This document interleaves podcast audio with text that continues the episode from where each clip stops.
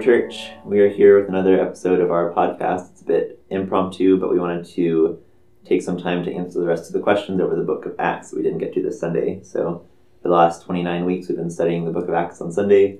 Paul and Andy have been leading us very well through it, and we wrapped up our sermon series this Sunday and asked for your questions. We answered as many as we could on Sunday, but there were a lot of great questions. So, today we're going to, as quickly as we can, uh, which isn't our spiritual gifting, so give us some grace. Yeah. Uh, we're going to try and answer your questions. Yeah. Uh, I'm here with Pastor Andy and Pastor Paul. You guys want to say hi? Good morning. Hi, Redeemer Church. Good morning, Redeemer Church. Thanks for taking some time to do this. I, I, I'm glad that we get to kind of address the one, the questions that we didn't get to on Sunday. So, All right. So first off, uh, I'll start with this. I was going to ask this last, but let's just knock it out. Uh, what's something new that you may have learned about the Book of Acts and studying and prepping for this series? It's possible that you shared all of the new things you learned already. I have spoken a little Share bit a on few it, things. Yeah. but Just go back and listen to every sermon. I think that's what. yeah, just, just go Um, back and redo that. Yeah. uh, so I think uh, for me, it was Paul's time in Athens. So Mhm. again, like uh, us here, we, we've read through the Bible and we've we've read through Acts before. Um, but just when Paul is is spending time walking through the city, and uh, that said sarcastically by one visitor to, to Athens that it was easier to find a god in the city of Athens than it was to find a man, and I just that was fascinating to me. And so then digging a little bit deeper, that at that time there were thirty thousand gods or deities at the, at that time in Athens, and that actually made my brain hurt a little bit. Mm-hmm. And so I think that's just talking about yeah we've we come across a lot of things in Acts, but I think that one just thinking about Paul being in the city, having a heart for the city, um, caring for the people, and what he had to contend with. that sounds like a lot of gods to contend with. But, but how many gods would Norman have? Like anthropologically, like in years to come, if, if they excavated Norman, Oklahoma, and started counting that up, what would be the number for that? For how many gods does Norman, Oklahoma have? Oh, am I just throwing a number out there? I, I don't know. 'Cause you're Eight saying, like, thousand. Eight thousand. Well, because you're like thirty thousand a lot. I, Yeah. I wonder if I wonder if we just don't think like that anymore. Probably. Like looking at you right now here in this room, I can count one, two, three, four, five, six, seven logos on your person. It's a And bit if of an accusation. Yeah. well, Thank you. I, I've got. Uh, I only have one. It's Apple. So I mean, so they're like, Yeah. you'd think that our church is like sponsored by Apple or those things. And so I think that it, when I, when I thought about that Ephesians passage, and you think about all those gods, I go, they were all visible and they named them that.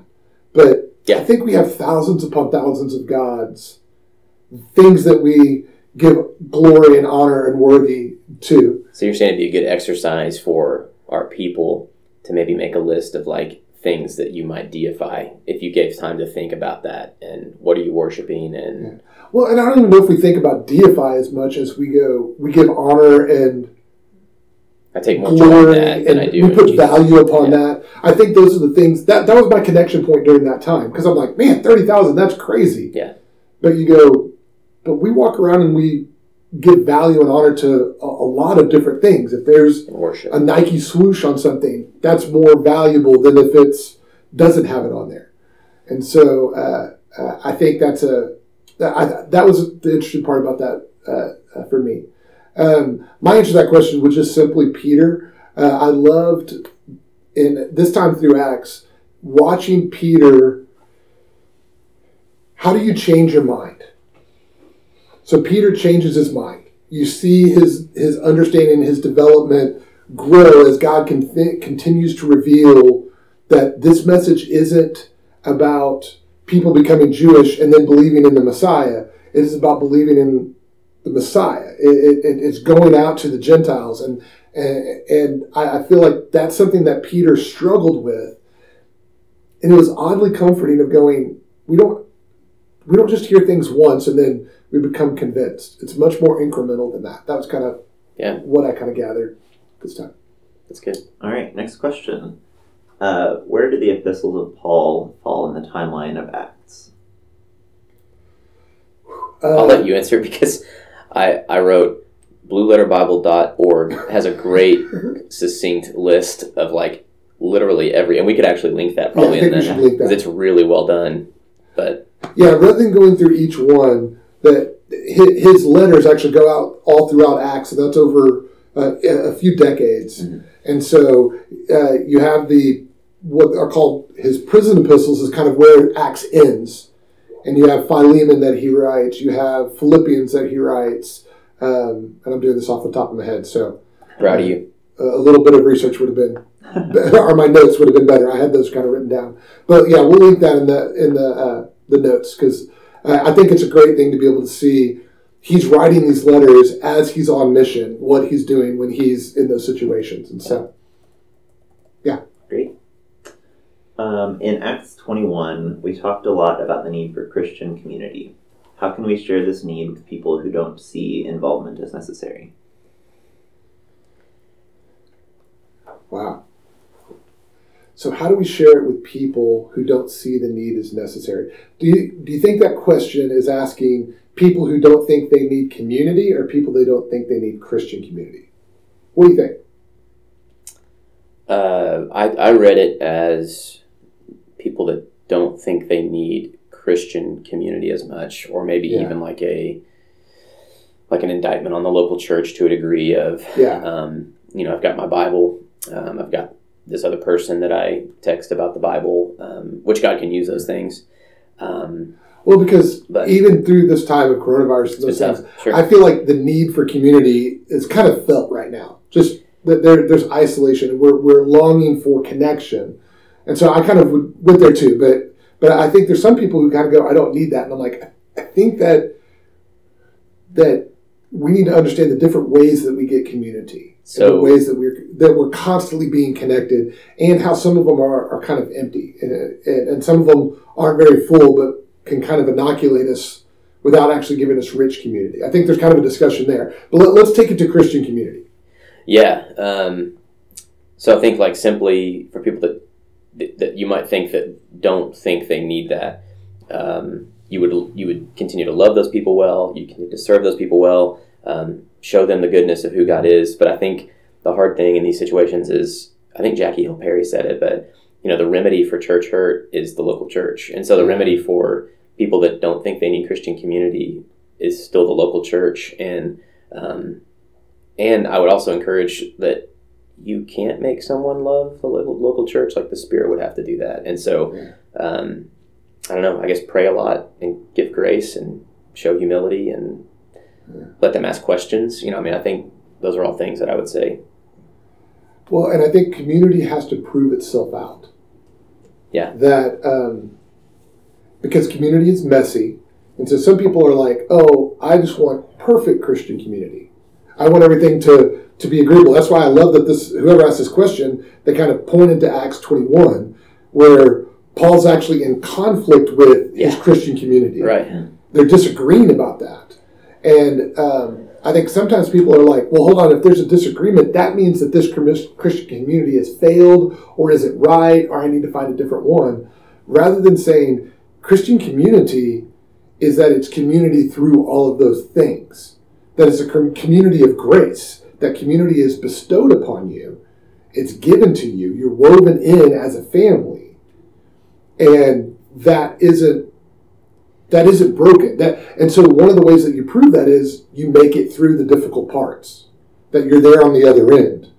And to me, that's what's going on with Paul. Is Paul's having this the, these people that he's actually having real conversations with, real disagreements with, and he's getting through. That community is still. He's like, I'm disagreeing with you. Y'all think y'all telling me not to go to Jerusalem. I'm going to Jerusalem. So they're disagreeing, but then at the end of each one of these, you see them coming and they pray for him, and they weep, and they're going to miss him. Yeah. And you're like, man, that that's that's where Christian community I think finds its richness is that Christian community isn't earned; it's bestowed. And so, just because there's conflict, it weathers through that conflict. And so I think a lot of times community has to prove itself past that. Yeah. No, I I would totally agree. I think we've said or heard someone say that like unless you've had to like ask for forgiveness from someone in community, like are you actually in community? And I know that like personally, like over the last several months, I've had to ask for forgiveness from my community at Redeemer for multiple things, and some of it intentional, some of it not intentional, and um, I'm better in community for that Yeah. process. And, and the, the tricky thing here, and tell me if this sounds weird, but the tricky thing about you're like, what do you do with people who don't see a need for that? You be in community with them. Right? Yeah. You, you care for them. And you don't demand that they see the value of it before you give it. We we bestow it upon people. You know, this week we had you know new uh, uh, you know guests, first time they never come to Redeemer. They walk in, and I was just kind of struck at here are all the things that we do for people who we don't know who they are, just in case they might come. Well, because we're bestowing community on them before they see the need for it. And so, I, whoever this is, I would encourage them to go. Well, give that person Christian community. Give that person grace and, and long and pray for peace with them and bear their burdens with them and show them forgiveness. And and as you said, the Holy Spirit promises that He comes in and He knits together a family Yep. that literally can't be torn apart. And, and that, that gets a little bit tricky because Christian community, I think, moves beyond just the local church to the universal church that we need to understand. And so people do move churches, and, and I understand that. But the reason why we say that is because of mission, like you see here with Paul, not because of that community has found something that can't work through. So, Great. Um, one more question about community. Um, this person asks, in what ways is Acts prescriptive of Christian community, and in what ways should be we beware of quote unquote old time religion? yeah.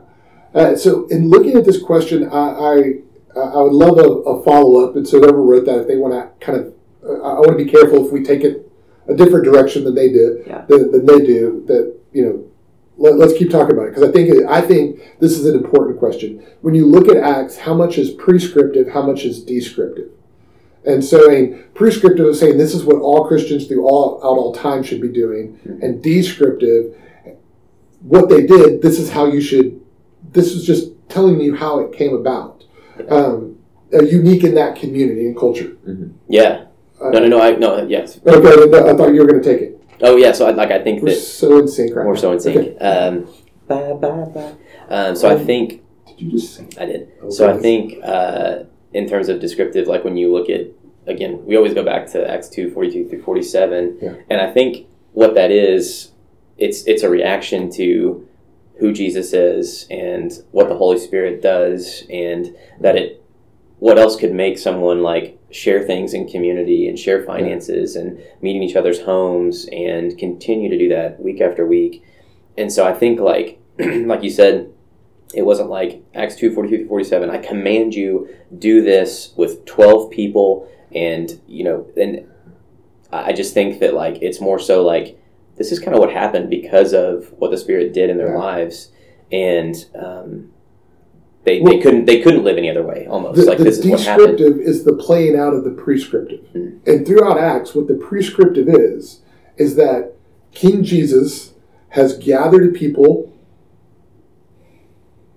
around his rule and reign, around his kingdom, called Christians, and they are sent out on mission to tell other people that they are welcomed into this into this, and they're doing that by the power of the Holy Spirit. now, all those descriptive parts are how did that play out? Well, when you keep talking about Acts 2, well, there's a big Jewish festival, and thousands of people came to know Christ, and they're kind of like, all right, well, now what? Well, if anybody had need, they made sure that their needs were taken care of because Jesus has declared that they're valuable and that they can come and they can believe in Him. And then they sent them out and they made sure that they were taken care of. Like, so the descriptive parts is because of the prescriptive elements in this of Jesus has formed a people. He sent those people out for His kingdom to be spread across eth- through ethnic races, through different cultures, through different geography, going out to the ends of the earth. Yeah. And so, to me, I think that's what's and and so how that happened. You have weird things like, oh, these people became believers, but they didn't have the Holy Spirit yet, and so oh, so is there, and so people want to make that prescriptive. So everybody has this second baptism of the Holy Spirit. We go, no, that was descriptive. That wasn't prescriptive. We ask on Sunday. We ask a lot of questions. There are some questions about miracles. miracles are descriptive of what the Holy Spirit did because Yeah. it literally is supernatural. So it's not prescriptive as of the supernatural supposed to be the natural. It's going, God will do crazy stuff. And that doesn't mean that that becomes, but I think a lot of times we want to take some of those descriptive things, make them prescriptive so we have a formula of how to do stuff. Yeah. And Acts over and over and over again talks about how the Holy Spirit calls us into a relationship where the word of the Lord went out. Through his scripture, the word of the Lord, the Lord spoke. All throughout all throughout Acts you see that that it's a relationship that's driving this, not a formula that they're trying to enact. Yeah. All right, so um, that sort of transitions us a little bit into the next couple questions, um, sort of about the Holy Spirit, what the Okay. Holy Spirit does in the church. Um, first off, what is the place of speaking and or praying in tongues in the church today? Okay. Uh, th- this is a uh, this is a topic where we're stepping into supernatural because there's really kind of two categories of tongues that they talk about in Acts 2 where it seems that the tongues the gift the work of the Holy Spirit was giving people the ability to speak in a language that people not in their language heard hmm. and, and what I think is cool about that, let's can we kind of just rejoice in the miracle that why does that happen? Because God is a God that wants to take His people and He wants to translate His relationship into another people group, uh, into a relationship with those other people group. God is a translating God. I love that. I think that's just a beautiful kind of picture. The other element of speaking in tongues goes into this idea of a, a prayer language. Once again, God is a translating God where it says that God moves upon you and you don't even have the words to be able to express, but you express and then God brings clarity and vision upon that. So, what is the place of that in the church? The place of that is that Redeemer Church is a place that believes and worships a God that translates himself, Mhm. a translating God.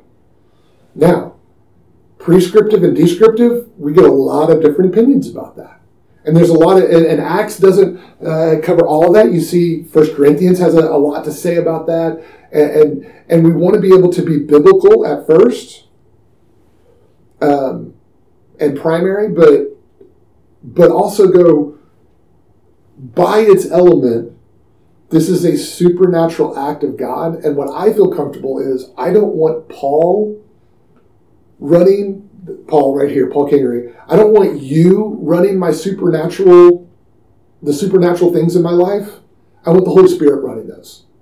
Fair enough. Does it make sense? Now, you, I want you to give me boundaries. I want you to teach what the, what the Bible says gives us boundaries. It gives us a seatbelt, as, as one old uh, commentator used to say, to the work of the Holy Spirit. But also, it was let's let's rejoice in the miracle that it was a miraculous act of the Holy Spirit. Yeah, that's good. I don't have a lot to add to that really, but other than is speaking tongue, tongues real? Yeah, that's 100% legit. Um, I think a word that, that we like to use a lot because um, Apple computers kind of hijack it is the word continuity. Mm. And so, how things kind of work um, together for the good of something and work Yeah. together. And so, you know, speaking in tongues, yeah, that would be awesome. Um, in as much as someone can interpret that and Mhm. it's in continuity with the mission of the church and um, that God isn't just like giving this person um, the ability to speak tongues and then having everybody else be disoriented and not understand. So I think that's where the fine line is. Is yeah. Uh, yeah, that could totally happen, and God could use that, and um, and we would give Him glory for that. Yeah. Um, so And Christian, if you're listening to this, Christian brother, sister, if you're listening to this, and you go, I speak in tongues all the time, and it's this special thing that God reveals and understands and, and, and moves in me. God bless you. If you're a Christian brother or sister, go, I've never spoken in tongues. God bless you. That doesn't make you less. It doesn't make you more. It's the, the thing I want to rejoice in is that the Creator God, through Jesus Christ, has a personal relationship with you and has sent His Spirit in you in your life to reveal to you the translating God. However, He does that. Uh, so I already sent Josh a text, but just for further reading, uh, Pastor Sam Storms, uh, he's up at Bridgeway Mhm. Church in Edmond. Uh, he wrote a book called The Spiritual Gifts, and so I, I, we can send that out as well. Just as a if you if you're like I want to read more about that, he does a good job covering that. But yeah, Thanks. Um, So another question about the Spirit. Um, someone asked, why would the Holy Spirit wait to come on the people until after Jesus went into heaven? Why didn't the Holy Spirit come on the people during Jesus' ministry? Yeah. I, I, I'm glad you kind of put these questions in this order. It helps me out. Uh, the simple answer I would say to that is because that's what He, the Holy Spirit, chose to do. So it's descriptive. That what you're talking about is not a, oh, he ought to, it's he chose to do that. Now, why did he choose to do that? I think there's a element when you read the narrative of the Gospels and you see Jesus talk about his his ministry and his calling that he had a specific thing. If you look, there's some unique parts in the Gospel, uh, first part of Mark, and and you see it in Matthew, where you're kind of like Jesus is doing this good work, like he heals everybody, and then he goes to another town, but before he goes to the town, he finds out that the next day the house was filled with other people who needed to be healed. He was doing good work. Why did you go there? Well, because Jesus had this specific physical, bodily, incarnated mission that he was about. And what he says is, he goes, But I'm going to send you a helper that's going to then send you out and be in the mission throughout the whole world to all the nations throughout all the time. And so my my guess is that this is how God was revealing his mission, ministry, and kingdom mm-hmm. was by the going out. And so this is where Jesus says the crazy thing because you're going to do greater things than me. Because Jesus came and his incarnation had this specific mission of salvation. The Holy Spirit then testifies to him going out. And so the Spirit is a disembodied, not a physical being that can only be in one place at one time, but a spirit that can be at all places at all time, preparing the work for his kingdom and his glory to reign forever and ever. Amen.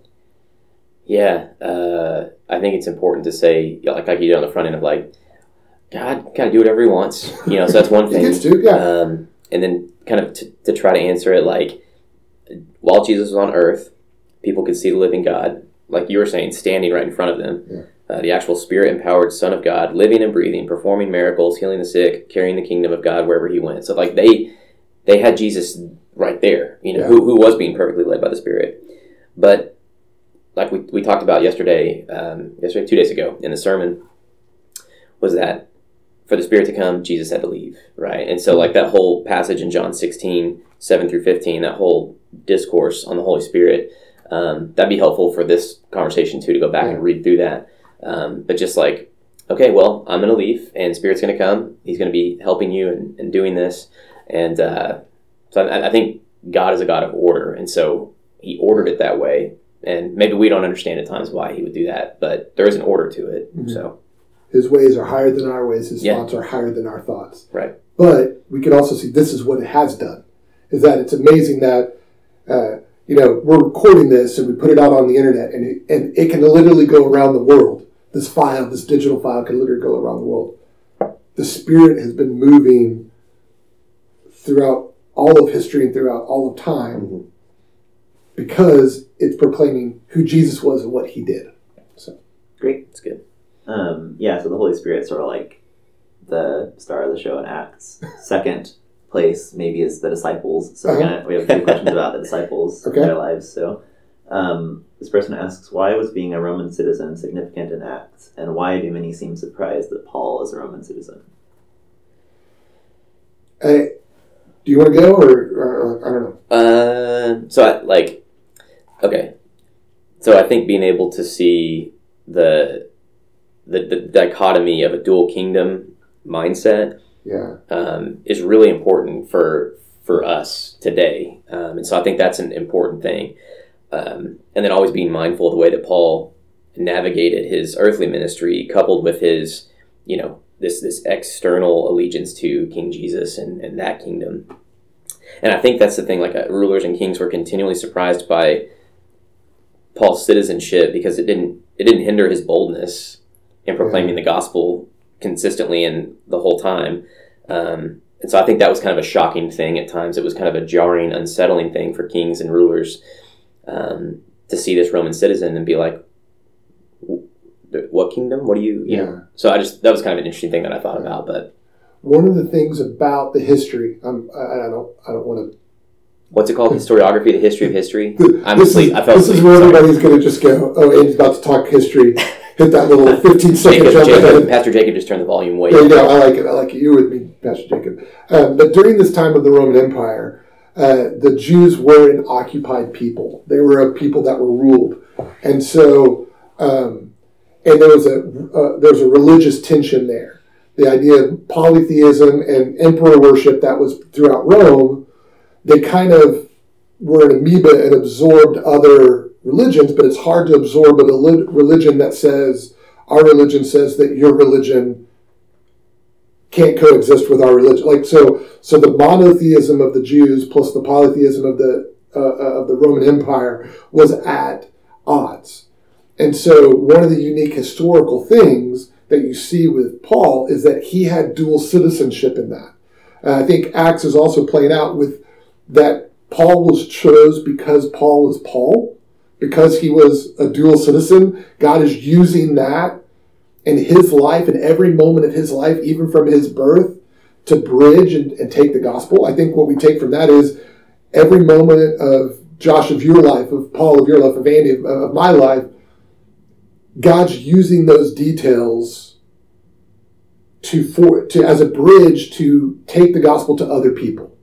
I can't take the gospel where you can take the gospel. I can't I can't do that because God has uniquely placed you there. So I think there's uniqueness that other people were dual citizenship, but it was a it was an unusual thing that he had that. Uh, the reason why so many people were surprised, uh, I think, is because what you see with uh, the Apostle Paul was he had that dual citizenship, but he went and he is the elite of the elite of the elite Pharisee. hmm So though he had that dualness, he he went all in on Jewish culture. He was a Pharisee of Pharisee. He, that is why he terrorized the this Christian sect that came out of Judaism, and he wanted to terrorize that and squash that down because he was passionate about the purity of that. I've always been, I've always wondered kind of psychologically how that was for Paul is one reason why he was fighting so hard for the purity of that. Did he feel like he was not pure because he had that dual citizenship? I, I don't know, but I think there's there's something there that he was so zealous for that, and he was so, and then God radically told him and said, "No, this isn't something. This bridge isn't something that you should be ashamed of. That you have to pick against. It's something that I created in you." And so, but because of his history and his ability to function in Jewish society and understand all of the, the rules and the laws and have the pedigree that he had in there, when he's like, and I'm a Roman citizen, people are like, what? Like that, we didn't see that coming. Yeah. And so, um, it, maybe it's something that he did hide at some point by becoming so so Jew, but declaring it. The other thing is, is a little bit of you didn't know because he didn't declare it. And so uh, a big part of Acts is when he declares that. He's actually making a legal statement, going, hold on, here's my credentials. And so you see that kind of being played. So it wasn't necessarily like the big reveal, like, oh my goodness, we didn't know this. It's like, no, oh wow, he's he's asserting that. And so I think that's kind of plays into it. That's really good. Yeah. All right, we've got three more questions, so we've got to be quick. Okay. We're running out of time. Um, let's see. Do you think we as Christians tend to exalt education too much? I'm struck by how God used the apostles' lack of formal education in Acts four thirteen. Can I take a run at this real quick? Hit See it. if I can answer it really quick. Hit it. Education is a good thing. Education is not a God thing. And so, do we elevate it too much? Yes. We tend to be, our hearts tend to be idol making factors. And so, education being a good thing, we exalt it and say, it is the ultimate thing. And God constantly goes, no, it's not.